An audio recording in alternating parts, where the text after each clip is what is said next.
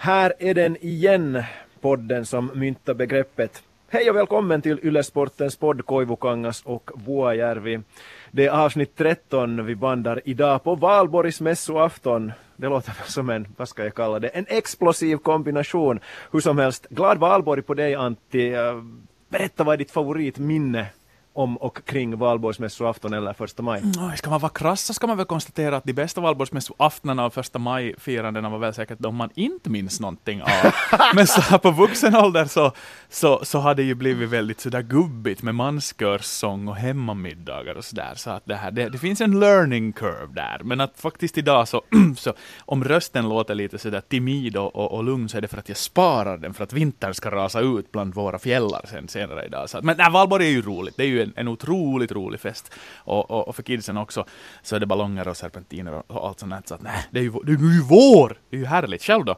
Mm, vi studerar ju båda i Åbo på Åbo Akademi och universitetet där. Så visst var det ju härligt det firades ju inte bara på valborgsmässoafton utan också på första maj. Och om det gick så lägligt som till exempel det här veckoslutet att, att valborgsmässoafton föregicks av ett veckoslut så kunde det ju firas i, i dagarna tre och fyra och så vidare. Ja, men, men de dagarna ju... är nog långt sedan gone. Dessutom just nu tänker man ju bara som sådär att om det kommer en måndag så, så åh, bara en arbetsdag till så får man vila igen. Ungefär så ja. Eh, dags att presentera veckans gäst. Lena Sundqvist trevligt att du kan vara med. Jag tänkte att säga som så att på din Twitter-profil så beskriver du dig som sportkommentator, feminist, norrbottning, skoälskare, vindrickare, faster, moster, lillasyster, dotter, vän, högljudd och lat. Äh, jag är nyfiken, står du för den där beskrivningen fortfarande? För jag vet att jag åtminstone skriver diverse sådana profilbeskrivningar och sen glömmer jag det. Och håller det här vad du skriver på Twitter fortfarande? Ja, men det gör nog faktiskt Härligt! På gott och ont. Jag tycker Lena, det är extra roligt att ha dig med nu. Vi har ju på något sätt ett, ett, det, det är fyra år sedan äh, du och jag träffades första gången. Då var vi på äh, OS i Sochi, om du minns. Ja. Då, Fyra år alltså. Aha, och, och, då bandade vi en eh, motsvarande produkt ungefär som den här. Det var en, det var en, en videodiskussion som gick under rubriken Sporthörnan och vi satt där i den större hockeyhallen. Uh, du jobbade på Sveriges Radio på den tiden. Uh, skulle du skriva under att det har ganska, hänt ganska mycket så det karriärsmässigt för dig sedan dess? Ja, gud ja. Eh, enormt mycket får man väl faktiskt säga. Det är därför jag reagerar lite att det bara är fyra år sedan, ja. jag på att säga. Det känns som att det är en evighet sedan faktiskt. Ja. Det har varit en otrolig glädje och en ynnest att höra dig kommentera ishockey. Du gör ett grymt styvt jobb på den fronten och det är superroligt att ha med dig i den här podden också, för mm. det ska ju eh, föga överraskande faktiskt handla om ishockey. Vi kör igång den här poddens första halvlek direkt med buller och bång, för det är ju faktiskt VM-vecka. Förväntningarna i Finland och Sverige är som vanligt högt uppskruvade, det var dubbla EHT-turneringar. Ska vi till och med säga sådär amerikanskt, det var back-to-back EHT-turnerings här under två veckor. Med resultat som eh, visar lite, vad ska vi säga, blandat godis, men Krisu, en stigande kurva väl för Finland mm. ändå, va? Mm, den, den, finska truppen den är ju inte cementerad då vi bandar det här avsnittet, VM-truppen då. Men ska vi säga som så här, det ser avsevärt bättre ut än för ett år sedan. Och inte minst för att Finland nu i motsats till förra året har mer bredd vad spetskompetens i anfallet beträffar. Mark äh, Mikael Granlund, Sebastian Aho, Mikko Rantanen, Teuvo Teräväinen och Kasperi Kapanen. Äh, det är redan en NHL-kvintett som håller väldigt hög VM-klass. Uh, eh, dessutom är de alla den typ spelare som ska trivas bra i, i en större internationell rink och, och backbesättningen då, den tycker jag har potential. Markus Nutivaara han har gått framåt massor, fått sitt definitiva genombrott i NHL och Ville Pocka tycker jag är fantastiskt bra. Jag kan inte begripa varför han inte fått en rejäl chans än i NHL och så lägger vi till Miro Heiskanen, Julius Honka, Tommy Kivistö, eventuellt Juuso Riikola och Henri Jokiharju. Så förstår man att, att, att Finland har alla chanser nu att spela en väldigt annorlunda ishockey än för ett år sedan då det var väldigt mycket burskydd och det var omständigt och det här har vi diskuterat tidigare men nu finns det potential att Finland ska spela en anfallsglad och rolig ishockey och det tycker jag känns, känns väldigt bra och målvaktssidan ser ju också uh, åtminstone hyfsad ut. Både Villa Husso och Harry Säteri är tillräckligt bra. Det är inte Pekka Rinne, Henrik Lundqvist-klass, men näst intill. Så att uh, förväntningarna i, i mina papper så är hyfsat höga. Uh, medaljchans definitivt, mästarkandidat nej om vi talar om Finland. Vitsi Chris, du spränger banken direkt. Ja, förlåt, Lena, Lena, Lena, ska du nu liksom eh, då proklamera varför Sverige tar silver bakom Finland? Nej, nej, jag sa ju att Finland är medaljkandidat. ja, jag vet, jag vet, jag vet. Men det var, det, det var nog så otroligt många plustecken där så att jag, jag vet inte. No, men hej, med tanke på hur det såg ut för ett år sedan, det var, det var jag vill, vill, vill liksom, det är pudelns kärna i mitt budskap. Jag blev lite stressad och började titta på Sveriges trupp. Var hittar jag lika många plus? Vilka plus ska jag lyfta? Vad ska jag göra nu? Men det finns väl ändå mycket plus? Det finns jättemycket plus i, i Sveriges trupp. Eh, Sverige gjorde ett fantastiskt VM i fjol, är ju regerande världsmästare, för jag vill bara rub it in så här mm, innan tack, vi börjar tack. prata om, om årets upplaga. Eh, då ska man ju komma ihåg att de som kanske var tungan på vågen att Sverige vann anslöt ju under turneringen. Henrik Lundqvist, William Nylander, Niklas Bäckström. Så att det är klart att där har ju Sverige möjlighet att göra samma sak i år också. Att och det är väl också snacka i Sverige att, att ja. man, man, man, har den där potentialen och, och, och Grönborg kommer väl att lämna ett par platser öppna, eller hur? Ja, men det tror man. Där har det också varit lite snack, för det är ju många eh, NHL-spelare på plats redan och, och, där har väl många flaggat för, ah, han tagit in för många. Vad gör mm. vi nu om det kommer liksom större namn längre in i turneringen? Eh, samtidigt så har vi backsidan i Sverige är ju precis som i fjol jättestark. Inte lika stark som i fjol, då var det ju helt löjligt vilka backar som, som fanns tillgängliga. Men fortfarande i, i år tittar vi liksom John Klingberg, Oliver Ekman Larsson, Adam Larsson. Bara där är ju liksom världsbackar alla tre på, på olika sätt. Men det som jag tycker är spännande med den trupp som är här och nu, utan att det ansluter några av de, om de riktigt största offensiva stjärnorna, är ju att det här är ju de unga nya svenska stjärnorna känns det som. Som kanske inte är på samma nivå som en Niklas Bäckström. Men som får sin chans nu i VM och, och bli de här folkkära uppskattade spelarna. För det är lite grejen i Sverige att det räcker inte att du är bra i NHL. Man blir inte uppskattad och folkkär förrän du har varit bra i Tre Kronor. Förrän du har ett VM-guld eller en, en framgång i, i, landslaget. Och där känns det som att många av de här har chansen att liksom spela sig in i i folkets hjärtan höll jag på att säga och verkligen etablera sig som, som folkkära spelare och många spännande namn som är i starten av sin NHL-karriär. Så ja, jag tycker att det här känns som ett, ett kul svenskt landslag. Det finns uh potential att det här svenska laget så, så sammansvetsas väldigt snabbt till ett äh, väldigt bra lag. Och i mina papper, jag ska väl cementera det här redan i ett ganska tidigt skede, så tycker jag att Sverige är den största mästarkandidaten, Kanada främsta utmanare. Mm, det är intressant att du säger det, för om man tittar på medaljtrion från förra gången, äh, Sverige, Kanada, Ryssland, så oddsmakarna ger ju äh, de lägsta siffrorna åt det här gänget. Kanada på 2,20 på en av de sajterna jag kollade, sen Ryssland, Sverige neck and neck på 4,75. Sen är det tvåsiffrigt för resten av fältet, så att det är någon ur den här trion som det kommer att handla om. Det är kul hur du säger, Lena, det här med det här folkkära, för jag reagerar på här under vintern, äh, eller att det var ju en emotionell upplevelse att följa Henrik och Daniel Sedins äh, mm. resa ut ur karriären. Och där, där sätter man väl nog fingret på det där folkkära, att komma hem och vinna saker med Tre Kronor. Liksom, de, är väl, de är väl den känslan förkroppsligad. Ja men verkligen. Och det handlar inte bara om en folkkärhet. Det handlar ju också om att det är ganska svårt att följa NHL på nära håll från Sverige. Du ska vara väldigt inbiten innan du sitter uppe hela nätterna och följer NHL. Utan de flesta läser rubriker. Och då får man inte riktigt samma uppfattning. Men när de kom hem till hemma-VM 2013, dels så får de ju äntligen förstår folk hur förbaskat bra de här två tvillingarna är när de kommer hem och förändrar ett helt landslag. Och framförallt så blev de ju enormt folkkära. Det var ju de som vann VM-guldet i, i Globen 2013. Sverige var ju ganska dåliga om vi ska vara ärliga innan de kom. Och, ja, men deras närvaro ändrade ju ett helt lag. Och det säger ju rätt mycket. Och de, efter det har ju de fått den där bekräftelsen på hemmaplan. Sen ser man ju hur enormt stora de är i Kanada när de avslutar karriären. Men hade de inte kommit hem då så hade de nog inte varit lika stora i Sverige. Det tror jag inte. Ja, det blir en turnering naturligtvis som, som kör igång med långt gruppspel och en massa mindre intressanta matcher om ni får säga det rakt ut med Frankrike, Österrike, Danmark, eh, Korea med i, i leken och så här. Uh, vi har i Finland sett spelmässiga sådana här, vi har varit optimistiska med tanke på det som lite har börjat ske här nu under, under vårens lopp. Men, men, men hur skulle du Lena, om du tittar på, på Sweden Hockey Games till exempel och, och turneringarna innan, säga att det svenska, svenska spelet ser ut, alltså rent, rent speltekniskt. Vad gör Sverige just nu som är bra?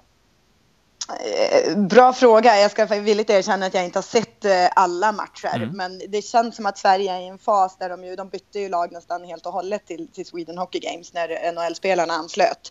Så det känns väl som att Sverige lite är i en uppbyggnadsfas nu. Att man söker efter rätt kombinationer, hitta kemi i formationer, hitta att alla ska in i, i sitt, eh, eller i Sveriges spelsätt. Så att eh, det känns väl lite som att Sverige fortfarande är i en uppbyggnadsfas men att man ändå i många av matcherna ser eh, den spets som ju finns när de här eh, skickliga spelarna eh, hittar varandra på, på det sätt som man vill göra.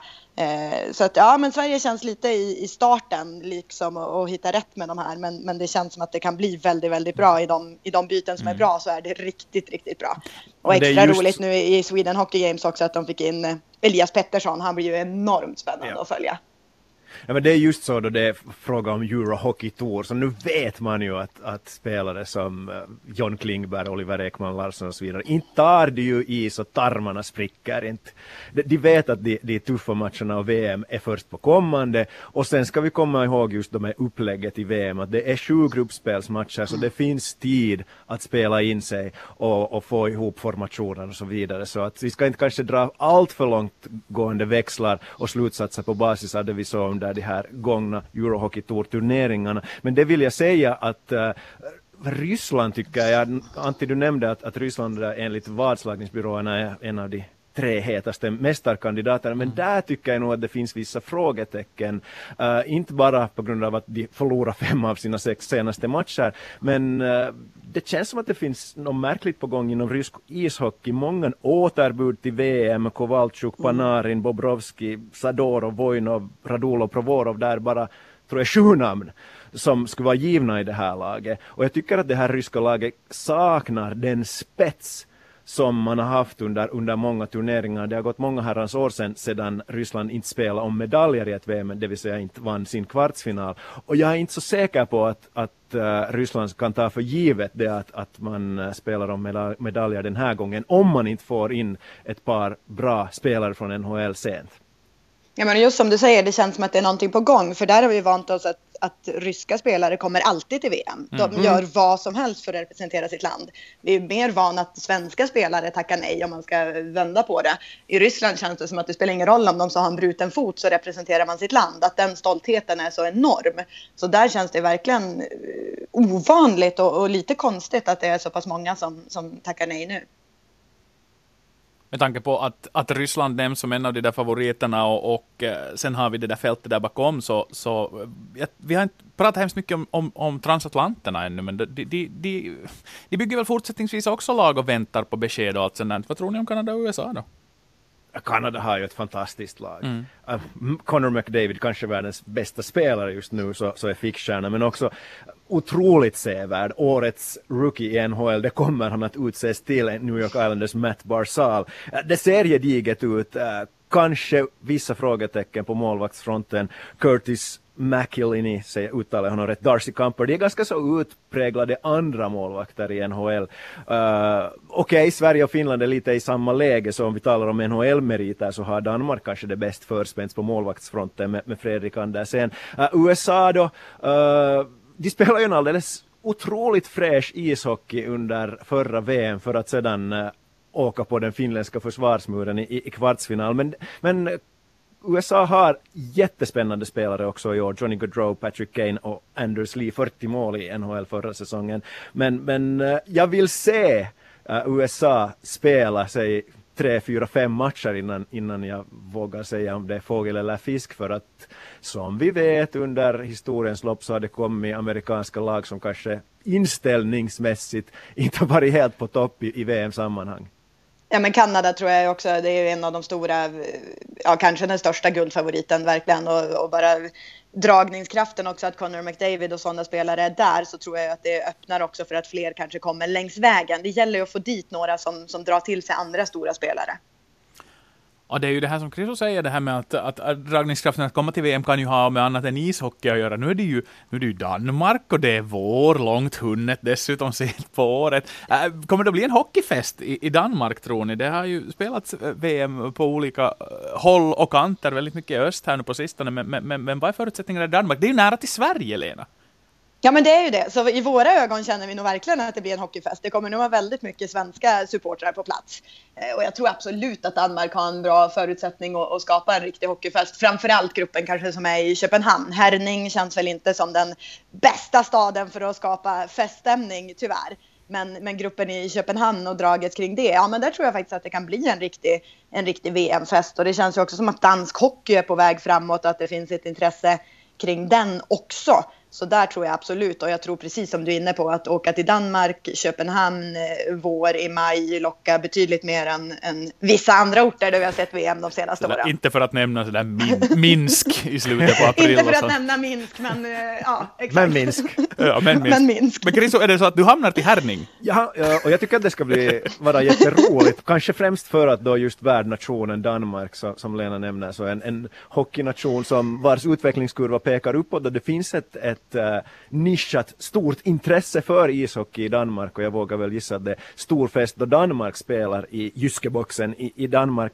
Uh, och så har jag läst också att 50 000 svenskar har köpt biljetter till, till, till, VM och överlag som har sålt 300 000 biljetter så det vittnar ju nog om att, att uh, VM-festen kommer att uh, nå ganska stora höjder. Men överlag så är jag intresserad av det här med, med VM-fest och Sverige för att eh, uh, tala med eh, svenska journalister under till exempel VM i fjol och det var lite sådär att, uh, att, att deras webbartiklar drar kanske inte på det sätt som de skulle ha hoppats och, och antalet reportrar uh, för, som följer Sverige, det vill säga svenska journalister, är kanske lite färre än vad vi har i Finland. För, för VM i Finland, det är ju så stort som det blir årligen att, att 1,5 miljoner finländare tittar egentligen på match som match. Men, men hur, hur stort är VM just nu i Sverige? Jag är nyfiken på det Lena. Alltså det är alltid svårt att, att, bedöma på förhand för det beror så himla mycket på hur det går för Sverige. Sverige är ju, svenskarna är ju lite kna, kna, knepiga kanske vi ska säga när det kommer till, till hockey-VM.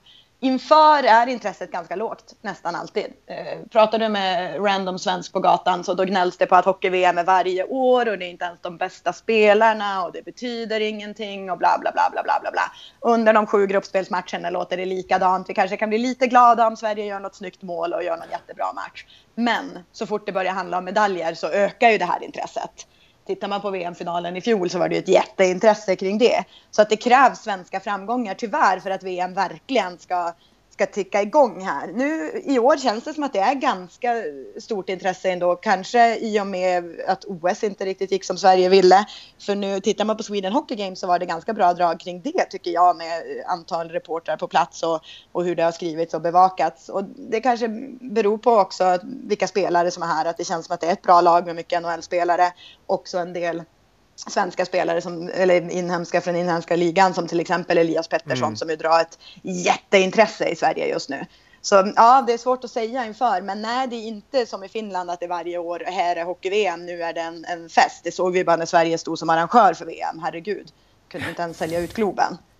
För Finlands del handlar det ju just om det här att allting är intressant. Och nu handlar det ju inte bara heller om äh, att det ska bara vara herr-VM som är intressant, utan hockeyn överhuvudtaget har ett så fantastiskt lyft i det här landet för tillfället, så att sända vad som helst med en lejontröja på, i vilken årstid som helst, så är det miljonpublik. Det känns faktiskt så. Och med det så går vi smidigt över till följande halvlek i Ylesportens podd.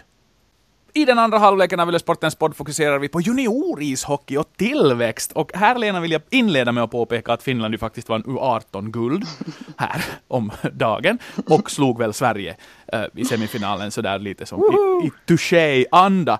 Uh, men jag minns Krisu Mm. Nu, nu vill jag konfrontera dig också med ja. det här, för jag vill minnas att vi, i, kanske vet du sporthörnan eller något slag efter tolv eller någonting, har suttit och diskuterat finländsk ishockey, och då var det på tapeten, vi stirrade oss blinda på de här draftsiffrorna och vi avundade Sverige som hade en så fantastisk juniorproduktion och konstaterade att klassiska finskans jotain tarttis tehdä.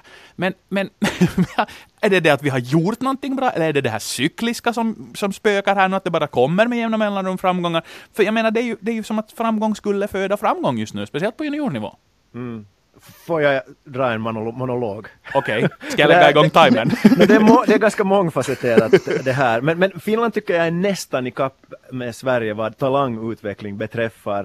Uh, den svenska talangutvecklingen står kanske fortfarande på en lite stabilare grund, men, men Finland är nästan där. Och, och det ser ju lovande ut i Finland just nu. Smålejonen vann VM-guld igår och som du nämnde, miljonpublik på TV, 700 000 snitt, toppen på en miljon, så det är om intresse. Eh, uh, Smålänen har varit i final i fyra U18-VM i rad och vunnit två av de finalerna. De fyra senaste skyttekungarna i den här turneringen är finländare Patrik Laine, Eli Tolvanen, Christian Vesalainen och nu senast Niklas Nordgren. Och vi vet att, att målskytte har varit en av den eh, finländska ishockeyns, ska vi säga, akilleshälar i många år. Så någonting har hänt. Och vad har hänt då? Uh, jo, Finland förlora mot Sverige. Jag vill inte påminna om det här men jag gör det i alla fall. Finland förlorar mot Sverige med 0-10 i U18-VM våren 2014. Sen dess idel finalplatser, så att eh, det vill jag påpeka också.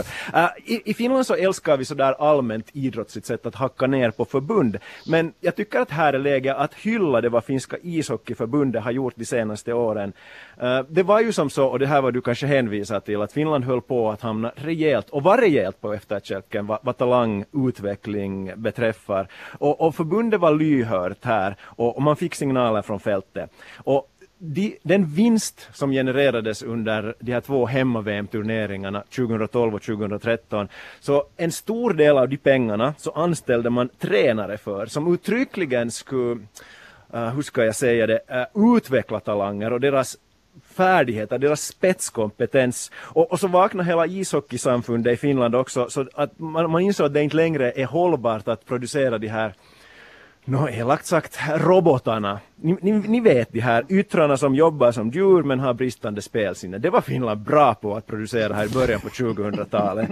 Uh, äh, nu producerar den finländska ishockeyn igen lirare och, och, det är jättefantastiskt att följa med. Uh, det som jag hoppas att sker nästa säsong här i den inhemska ligan är att uh, av de här gulds hjältarna från igår då. Så Niklas Nordgren ska få en stor roll i Helsingfors IFK, Jesper i Kotkaniemi detsamma i Ässet, Rasmus Kupari i Kärpät, Toni Utunen i Tappara, Kaapo Kakko i TPS och så vidare. Nu gäller det ytterligare att förvalta den pool av talanger vi har. Slut på monolog. Replik Lena Sundqvist.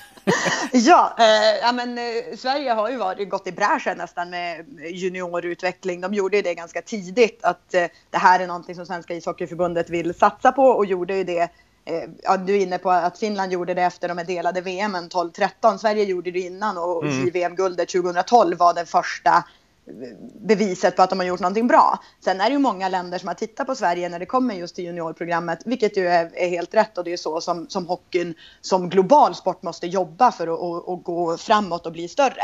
Att man jobbar tillsammans. Eh, sen framgångar i juniormästerskapen, men det där har vi pratat mycket om på JVM, för jag tycker fortfarande att Sverige är bra på att utveckla talanger. Än en gång ska vi stirra oss blinda på de här draftlistorna så ser vi ju inför sommaren, det är Rasmus Dahlin, det är Adam Bokvist, det är Isak Lundeström, det är massvis med svenska spelare som är högt upp som det, som det pratas mycket om.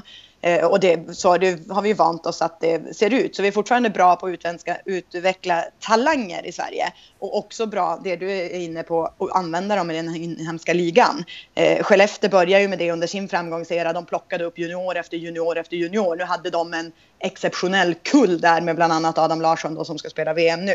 Men ändå, och satte han tonen att ska man lyckas behöver man ha en egen bra juniorverksamhet. Man behöver kunna fylla på med det. Man kan inte bara ha spetsspelare. Men det som har fattats de senaste åren i, i svensk juniorishockey som vi har lyft eh, i våra JVM-sändningar bland annat är ju förmågan att vinna de viktiga matcherna. Mm. Och där känns det väl som att där finns nästa utveckling att ta. Hur, hur är juniorverksamheten uppbyggd i Sverige när de spelar i senior, sina juniorlag? Hur många viktiga matcher spelar man? Eller är det lite för mycket missförstå mig rätt, mm. oviktiga matcher, transportsträcka fram till. För Sverige har ju i JVM till exempel förlorat, nu var de i final i år, men innan det extremt många avgörande matcher. Jag tror att det var tio av de elva senaste inför i år som Sverige förlorar den viktigaste matchen i turneringen. Så där är ju någonting som känns som nästa steg att ta i Sverige utöver att utveckla spelarna. Men hur får man dem till att vinna, till att vara bäst när det gäller utöver att bara vara talanger? Mm. Jag tycker det är intressant du nämnde där i, för en tid sedan det här med att, att eh, man har kommit från olika nationer och följt med och, och tagit lärdom av hur, hur Sverige utvecklar sina talanger. Men det här är, är överlag en grej som jag är lite oroad för. Uh, Finland har fått fason på sin talangproduktion. Sverige har haft det. USA har sin, sitt Ann Arbor-program, det här mm. National Team Development, där Patrick Kane och så vidare, som, som spottar årligen fram fantastiska spelare. Kanada har sin enorma bredd. Uh, Ryssland håller hög standard. Tjeckien har, är lite på gång. Men bakom det, Slovakien en, en nation som är rejält på dekis vad ishockeyn beträffar, så jag ser inte just nu att det finns utmanare till de här fyra, fem stora nationerna. Och för att ishockeyn ska växa, vilket jag hoppas på som ishockeyromantiker, så skulle jag hoppas att äh, säg Tyskland och så vidare skulle ta tag i saken och lära sig vad man har gjort i, i, i Sverige och Finland och så vidare. Men, men äh, just nu känns det som att skillnaden mellan de här riktigt stora nationerna och de som följer efter blir större och större. Visst, man får fram Antse Kopitar, Leon Draisaitl och så vidare, men det handlar om enskilda fall. Eh, jag hoppas att ishockeyn skulle bli än större och, och ha än större bredd och att det skulle vara mer oförutsägbart i sig VM-turneringar varje år. Och det är väl roligt att du nämner just de här nationerna där i Mellaneuropa, där det ju finns både hockeykultur och publik och intresse rent ligamässigt, det vill säga serierna lockar, det är intressant, men äh, är de på väg då tillbaka till den här regressionsstadiet där det är finländska 30-plussare och svenska 30-plussare som får dit och tjäna lite pengar i slutet på karriären och, och, den egna junioren då haltar efter. För det är ju inte hemskt många år sedan, skulle det ha varit just under det här hemma-VM i Sverige, när Schweiz var så otroligt bra och, och kändes mm. att varandes mm. så otroligt på gång. Och, och, och där hade det tydligen hänt någonting, någon form av avmattning. Men Schweiz har ju inte varit så särdeles bra sen dess och jag var mm. jättebesviken på vad Schweiz gjorde under OS. Nu får vi se hur Tyskland förvaltar sin OS-framgång och det är ju liksom lite av en, en uh, någonting som talar emot det vad jag sa. Tyskland spelar en oerhört fräsch ishockey dessutom, men jag är oroad sådär att på sikt så, så är det här enskilda företeelser. Lag blir bättre taktiskt, målvakterna blir bättre och försvaret blir bättre för lag, för lag och det betyder att matcherna är jämnare. Men uh, den där idealläge som jag ser det att det skulle finnas sig tio stora ishockeynationer som alla kan kämpa om VM-medaljer varje år. Det är lång väg att gå dit. Mm. Det är jättelång väg att gå, men just Tyskland känns lite som en nyckel. Tänk om Tyskland skulle mm, kunna etablera sig och bli ett riktigt bra lag. Dels med, med landets storhet, med ja, men det ni är inne på med kulturen kring det. Jag vet vi var och gjorde några träningslandskamper mellan Sverige och Tyskland inför VM för några år sedan. Små orter i Tyskland, små gamla, ni vet vi pratar inte ens arenor, vi pratar ishallar. Men de var fyllda till bredden. Det var ståplats, det skrek som att det var ett klubblag, du vet det var klackar, det var helt galet där inne. Mm. Och det här är träningsmatcher i april med ett, vi tyckte att vi åkte iväg liksom ett C-landslag från Sverige. Det var så härlig stämning, det var fest utanför. Tänk om de skulle få, med den kulturen, få bli ett etablerat lag som är med varje år och slåss. Det skulle kunna lyfta hockeyn otroligt mycket tror jag. Mm. I Sverige har det varit så otroligt roligt att se också hur stort det där intresset för JVM har varit genom åren.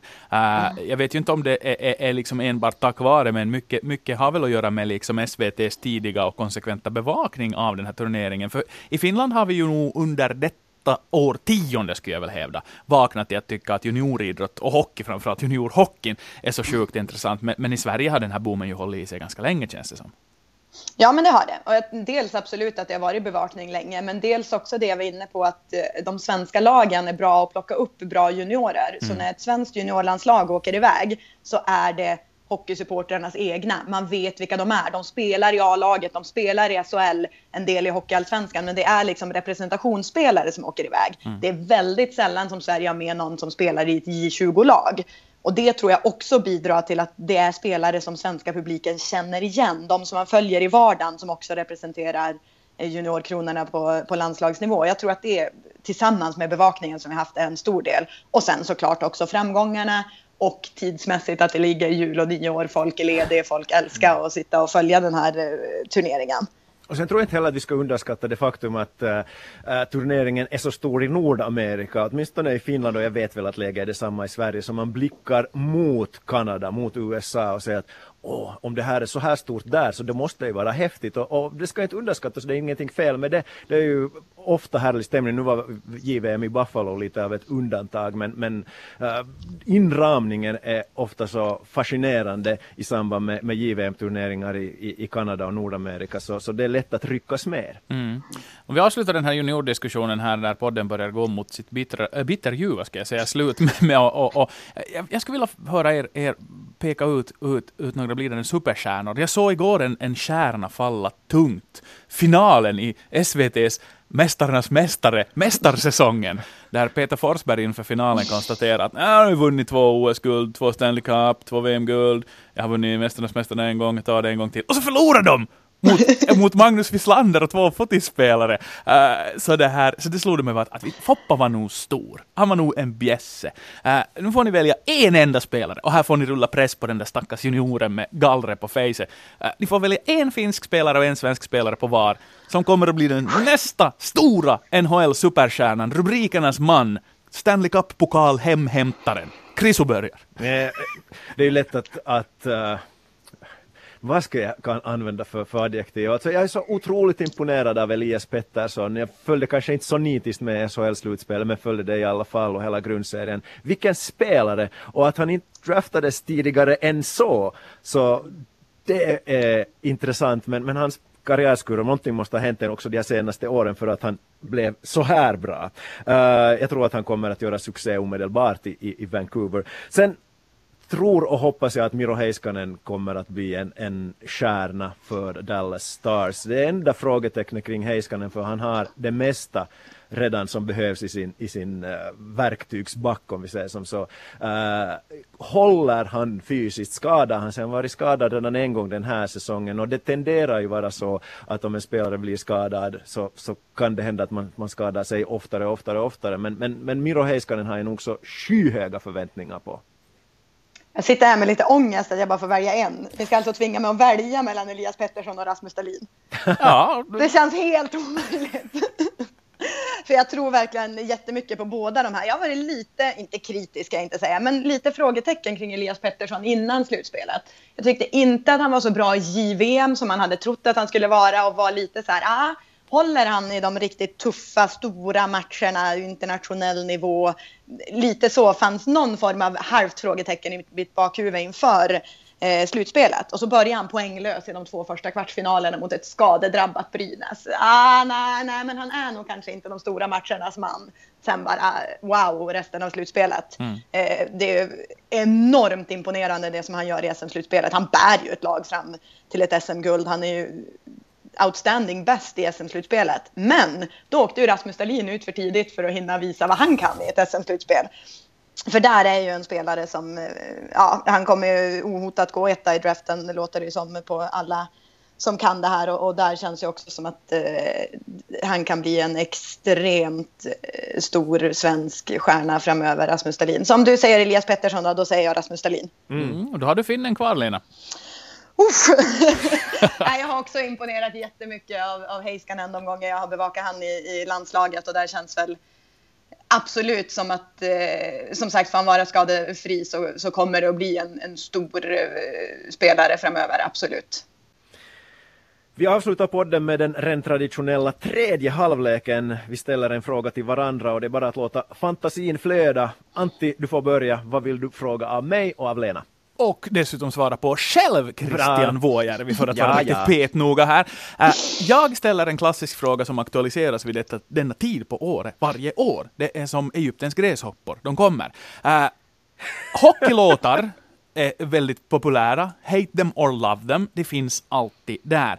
Vilken är ert tycke den bästa ishockey-relaterade poplåten? Lena får börja. Oj. Det där är ju svårt, för om vi ska vara helt ärliga, handen på hjärtat, är de så himla bra det, egentligen? Det var ju egentligen frågan här nu. är, alltså, det är ingen av dem som är speciellt bra. Det är, det är, bara det att man har härliga minnen till dem som gör att man rycks med och att ja. de är bra. Uh, så jag vet inte, ja men vi får väl ändå kanske gå på good, good old hockey game, för den är ju lite, den rycks man ju med i utan speciella minnen. Mm. Sen de här svenska, du vet, nu tar vi dem och nah, nah, nej. för mig är det väl mer att jag var i rätt ålder när de kom så att det är lite, lite härligt så. Men det är ju inga bra låtar. Det är det ju inte. Nej. Jag är nog helt inne på samma linje. Jag tycker att de endera är så kassa, typ den glider in, eller så är de så uttjatade, typ den glider in. Så, så jag tänjer lite på begreppet och, och säger den förra NHL-klubben Hartford Whalers mållåt. Det är i och för sig ingen poplåt, men, men den är bara så charmig. Googla eller gå in på YouTube. Ja, eller shasamma det där som Krisu just Retro, retro Goalhorn. Den är oerhört charmig. Fantastiskt, då avrundar jag den här diskussionen med att konstatera att jag kan icke räkna dem alla, vilken som vore min favorit, för de är så fantastiska i sitt kontext. Men precis som ni säger, rent musikaliskt så är de oftast värdelösa. Men jag går nog på en åboländsk mållåt, oh, för jag tycker det... nog att Hunajata har någonting. När TPS gör Sjung mål så blir man bara glad. Uh, Kompar du mig då eller? Ja, du kan börja. Nej, men, det, det, jag, jag, det här, jag, jag hänvisar också till vår Mali, webbplats. Seon, Mali, Mali, Seon, Mali, Seon, Hunajata, Hunajata, Hunajata, mulle. Hun, ja, och så vidare. Tack. Det här är det bästa som kommer hända på min valborgsmässa. okay. Men Lena, har du en fråga du vill ställa oss? Ja, jag slogs igår. Jag var och såg eh, Sverige mot Finland på, på Hovet eh, med min bror och mina brorsöner och slogs av vilken sucker jag är för matchtröjor. Oh, för vi hade med oh. två barn som bara när Sverige kommer ut i sina blåa bara skriker Nej, Sverige är ju gula! För hela läktaren satt ju i sina gula hockeytröjor och det kan jag hålla med om. Sverige är gula. Men så sjukt mycket snyggare de blåa tröjorna är. Så min fråga är, ja men inför VM här då, snyggaste landslagströjan i hockey? I snitt skulle jag väl ändå säga Kanada. Det är någonting med det där lönnlövet och, och den där röda färgen och, och, kombinerat med vitt som, som oftast blir snyggt. Ja, jag är en vän av heraldik och, och som, som eh, hobbyheraldiker så, så nu går jag ju liksom lite och spolar kameran, kameran, kassetten ska jag säga, bakåt i tiden eh, och, och tar en OS-tröja här och fuskar lite. Men, men, men en, en gyllene rysk dubbelörn som de inte fick bära eftersom de var olympiska idrottare från Ryssland, äh, som fanns i, i planerna. Så, så det, den var nog så sjukt snygg, för den är nästan skrämmande när, när man drar på sig den tröjan. Man, man får ett, en känsla av obehag, att det här, det här kommer vi inte att fixa när man möter en sån hockeytröja. Så för mig är det en, en, en förgylld dubbelörn på en helröd tröja i så fall. Själv då? Du tyckte om den blå, är det också din favorit nu? Nej, men det är det nog inte. Av, av Sverige så är det absolut det. Mm. Men jag är också en liten sucker för den kanadensiska tröjan. Så pass mycket faktiskt att jag har en t-shirt med Canada Hockey som jag aldrig vågar ha på mig. det, det, känns så fel att gå omkring här med kanadensiska hockeytröjan. Men den är så sjukt snygg så jag var tvungen att köpa den ändå. Ja, men fungerar bra sådär för fredagsmys eller valborgsmys kanske. Men Exakt. Äh, jag tänker avsluta med en seriös fråga. Oj. Vad va var det där för anklagande nu? Jag tyckte att Lena var jätteseriös. no, jo, men... Mm. Okej, okej. Jag tänkte ta fotboll eller fråga en fotbollsrelaterad fråga. I England så pågår det en ganska seriös debatt om huruvida man borde in återinföra ståplatsläktare, så kallad safe standing på, på olika arenor. Uh, ni minns kanske som en följd av den här horribla, hemska, mm. katastrofala Hillsborough-katastrofen så förbjöds ju ståplatsläktare i engelsk fotboll och det har ju gällt också länge i till exempel Uefas matcher. Men vad sägs? Är den internationella fotbollen redo för ståplatsläktare igen? Om jag tar i tråden här så kan jag konstatera att allt det som gjorts kring den där ståplatsläktaren talar för att den kan göra intrång igen. Eller intrång är väl då fel ord, men den kan, kan återinstiftas inom internationell fotboll. För det var ju inte bara ståplatsläktarna som var problem, det var problem med övervakning av biljettförsäljning, det var stökigt på arenorna överhuvudtaget. Man hade inte liksom någon form av etiskt ansvar för tillställningar. Man tog in folk bara man maximerade vinsten och man sket egentligen i hur det såg ut inne på arenan. Idag har man tagit så många steg, och nu talar jag alltså riktigt på, på den absoluta toppnivån, till att göra matchhändelserna trygga, till att, att ha screening då det kommer till biljetter, till säkerhetsgranskningar och allting sånt här. Så att med allt det på plats så är jag övertygad om att safe standing går att implementera nästan oberoende var du än gör det. Och det skulle ju ge det här som Lena, du nämnde, de här, den här stämningen där i ladan, uh, ishockey, is, eller ishallarna i Mellaneuropa där det sjungs, där det hoppas, där det dansas, där stämningen är absolut på topp. För att, att nu är det ju lite mördande att, att sitta ner om du är riktigt passionerat intresserad av en idrott. Ja men verkligen, det, det, skulle ju vara fantastiskt om det gick att återinföra igen. Men det får ju inte vara på bekostnad av, av säkerhet och där har ju fotbollen en, det är ju ett problem kring det där. Eh, sen är inte jag jätteinsatt i frågan på internationell nivå, eh, tyvärr. Men går det att göra med, med, säkerhetsmässigt så tycker jag absolut att man ska göra det för stämningen och matchinramningen och upplevelsen. Jag tänkte bara på det igår när, när matchen mellan Sverige och Finland var på Hovet så var i Tele2 Arena var det fotbollsderby. Nu tror jag att det, jag har inte sett några stora rubriker och det verkar ha gått bra till så. Men det är ju sån enormt säkerhetspådrag och det är lite tråkigt att det måste vara så för att det är ett derby. Jag förstår det att, att, att de har säkerhetspådraget för att det inte ska bli något, men tänk vad trevligt om det inte behövde vara den stämningen utan man kunde ha de här två ståplatsläktarna mot varandra utan att det ska behöva vara en fara. Liksom. Mm, nej, det är så som Nord och Sydkorea, det, det, borde inte behövas en demilitariserad zon på fyra kilometer där mitt emellan. Why can't we all get along? Mm. Precis, Nej, men, men går det att göra säkerhetsmässigt så absolut. Alltså ståplatspubliken är ju den som gör stämning på alla arenor, så är det ju. Mm. 3-0 faller rösterna för jag svarar också ja. Eh, jag är regelbundet på fotboll i England och, och framförallt läktarna på kortsidan eller då den här bortaklacken så står man i praktiken redan nu hela matchen igenom även om det står på biljetten uh, typ persistent standing is not allowed. Och då skulle det kännas egentligen tryggare för mig som, som uh, en åskådare om det skulle finnas de här uh, räckena som, som man kan luta sig emot istället för att någon eventuellt knuffar en bakifrån och så faller man handlöst på, på den som står framför och så kanske det blir en, en snöbollseffekt för att det är på många håll alltså nu redan ståplats läktare som gäller i, i England eh, till exempel då fast det är sittplatser så varför inte då åtminstone i liten skala inleda ett försök och, och sen se vart det barkar. För jag tror nog att, att eh, det här säkerhetsmässiga går att lösa. Det har Celtic visat, det har Bundesliga-klubbar visat. Så att det är dags för the FA och Uefa att eh, agera. Men hej, det var allt från Ylesportens podd för den här gången. Tusen tack till vår gäst Lena Sundqvist. Yay! Yay! Tack, tack, tack. Kul att få vara med. Ett nytt avsnitt eh, av Ylesportens podd med mig, Chris Vuojärvi och Antti Koivukangas blir det igen om en vecka. Vi hörs då.